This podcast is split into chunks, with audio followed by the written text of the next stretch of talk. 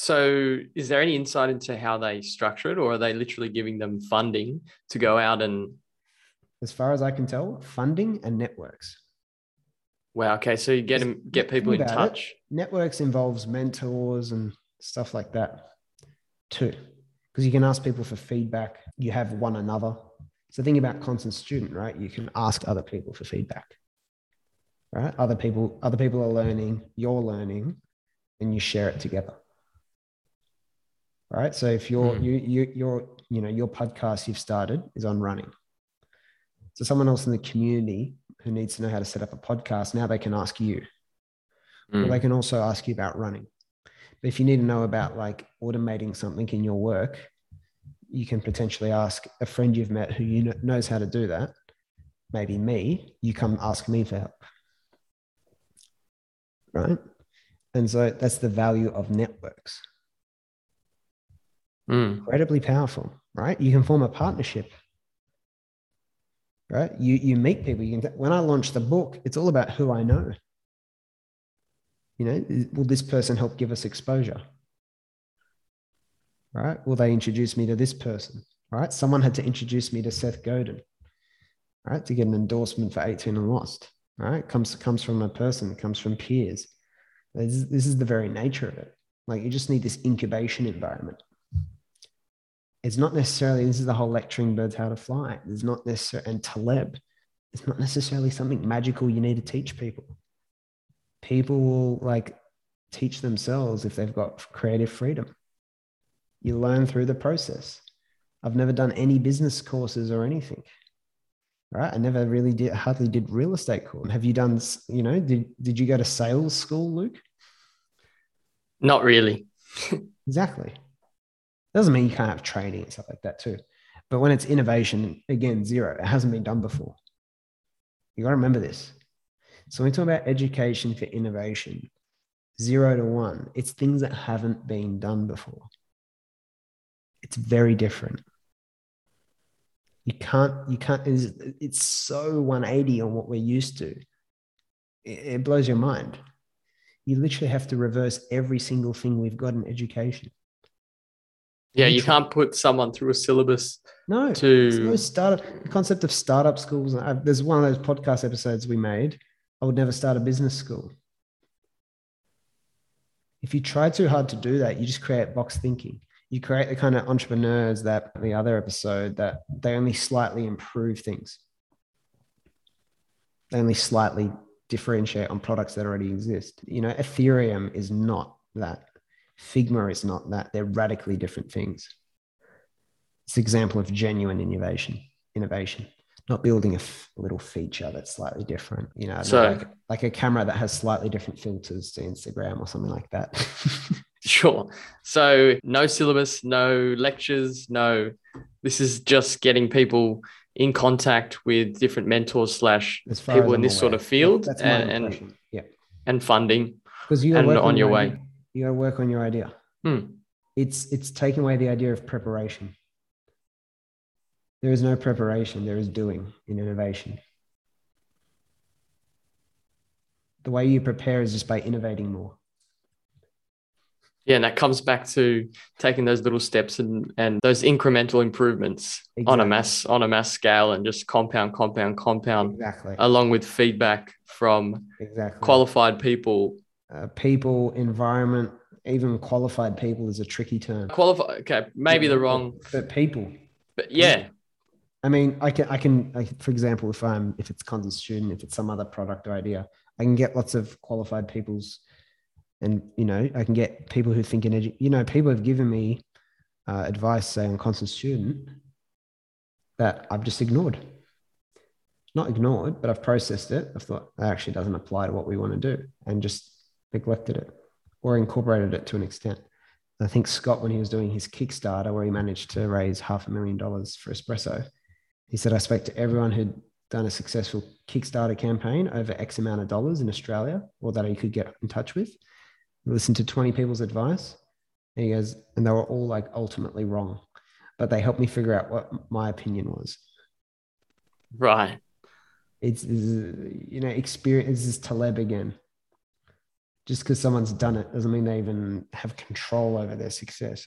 We got Amazon bestseller. I had some guy reach out to me wanting to help. He said he'd pay me if I could help him, you know, and I'm happy to help him, but get Amazon bestseller as well. We didn't even intend for it.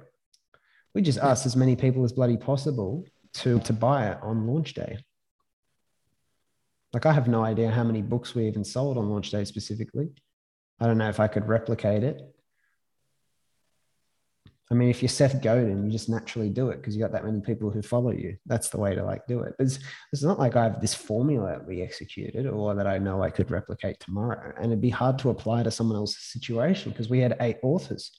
We had a, a very digestible like concept that pretty much everyone can kind of get around. So we could manage to get friends and family to get around it. We had Byron, who has a, a, a TikTok following of 300,000 plus at the time. So it's, like, even if I'm qualified and I tell you how we did it, how helpful is that? such, such a unique set of circumstances. Most of those variables aren't there for someone else. But if someone else is doing 18 and lost and they're going to launch it, then it's easier for me to help them. But then you run into this problem because I've already done that book. You know, it's like that's already been done. there's there's no need for it. And there's, there's the whole circular nature of like how we try to educate ourselves, which is like, how did they do it? How did they do it? How did they do it?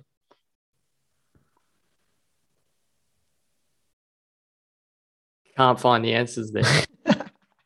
you can't because there are none. there are none. And this is the whole purpose of this. This is why I like this, right? So I think the other thing, I think it's branded well. I think it's the right kind of prestige, right? I think that's very important. It's not the kind of, at this point, well, maybe you could argue against that. Maybe I'm biased because I think it's a cool alternative education thing. You know, it's still exclusive but I know that, and which you know goes against that. It's like what he was critical of of the Harvards and the Yales is you know the tournament thing. This this is obviously actually quite similar functionally, but I do think that you need to make things special. You need to make make people feel special, and you need to actually not be exclusive based on class. I think, but exclusive based on like this is who it's really for. For constant student, I don't mind rejecting an application if I don't think they fit the ethos of the community and it should be a service to them because this is just not for you. Again, it's going against the this is for everyone kind of concept because what it does, it actually rebuilds the loyalty for the people who it is for because they know, oh, this is not just like something you just join and whatever. This means something to be here. I'm a particular type of, for better or for worse, just these are the type of people we need to bring together, not just anyone. If that makes sense. So I do think that that is important, but you have to toe the line because you can't make it like this is just for brilliant people as well. You need to send the message that this is for people who have the attitude, who choose to behave a certain way, not because there's some magical ability about them. So I think that's really important. And yeah, I think I appreciate Thiel Fellowship as well because it just holds that firm line. And it's sending the message back to college and university saying that's not for everyone. It's not that it's for no one, it's just not for everyone. You know, so, you know, any notion of educating entrepreneurs that doesn't get them building things and responding to problems straight away, to me, just seems ridiculous for everything we've just said in this episode and bloody everything I've said. And entrepreneurs, like some people listening go, I'm not an entrepreneur. But I think you be entrepreneurial in what you do, which is take things from zero to one, don't look for like everything that's just been done before and to safely navigate that path even if you're not creating tech companies who cares right like there's, no excuse uh, for me not to take this mindset the only the only friction is that you have to be a bit contrarian from time to time because you've seen something other people haven't seen yet for example this is what the company i work at should be doing right this is how we're going to get more sales this is how we're going to make the customer experience better. This is how my writing is going to be different. I mean, I, I think, you know, with even with my writing, like I just, I think most books are written in a very, I think a lot of books, there's more good ideas in books than there is good writing in books. I think I've read a lot of books people have recommended that have good ideas, but the writing's not good. Does that make sense? And so, like, I'm conscious of that with my own writing. Like, no, don't accept that. It shouldn't be boring. It should be engaging. It should give it a real shot, making it engaging. And people are really uh, bad at like mixing it up because you don't want to reinvent the wheel for the sake of it. But people are really bad at like making the, the improvements and changes they should make because they don't give themselves a wide enough scope of creativity. In the um, without the box. In the writing example, yeah. what um, do you want to expand maybe a little bit on what makes what lets the writing down? Well, a lot of people, I can be very specific on it. This the other day, I was walking on the beach, right? And it was like the weather was meant to be good, but I noticed like a cloud looming ahead. And you see, what I've done there is I've started to actually engage you in a story where you're curious. and stories hold attention. right? But what most people do is they, especially in writing, is they they too easily fall into this lecturing style or this listing style. So very non-fiction. Very, very dry non-fiction. Mm. The best, uh, you know, The Alchemist, like The Alchemist, yeah. 20 million copies or something, you know. I love that book. Incredible wisdom, not spelled out, but told through a story very engaging. You relate to the character. We've talked about this, right? The Lion King, not a book, but the concept, like the storytelling, embedding Hamlet of all things, a Shakespearean play into a Disney movie. Right. So there's there's a neglect for there's a neglect for humor, for fuck's sake. Everything's so serious. There's such a neglect. Well, where's the humor and the wit? you know everyone's so dry and uh, you know there's a lot of i guess a lot of academic thinkers in, in that write these books academic style thinkers comes back to education system that's the mold that's the big social mold so everything's about writing uh, books is like a big symbolism for how smart you are and status and it's, it's to establish credibility and all this bullshit rather than writing for writing's sake and you know a lot of these people have great ideas but they do themselves a disservice is that by following conventional writing style? Yeah, because they're, they're just trying to tick the box. Mm. Can you and think of any specific creativity? They just don't have the creativity. Can you think of a specific example, or oh yeah, let me go through my Audible. Well, I'm reading your. I'm just curious now. I'm reading your recommendation at the moment, thinking fast and slow. Ah, yes, and that falls into it. Like I'm not engaged. I can. That's a pure, yeah. That that's a per, that's a perfect example of what you're saying. Mate, it's they're, like they're textbooks it is a textbook, but then when you when you think about the ideas behind it and the applications, it's incredible.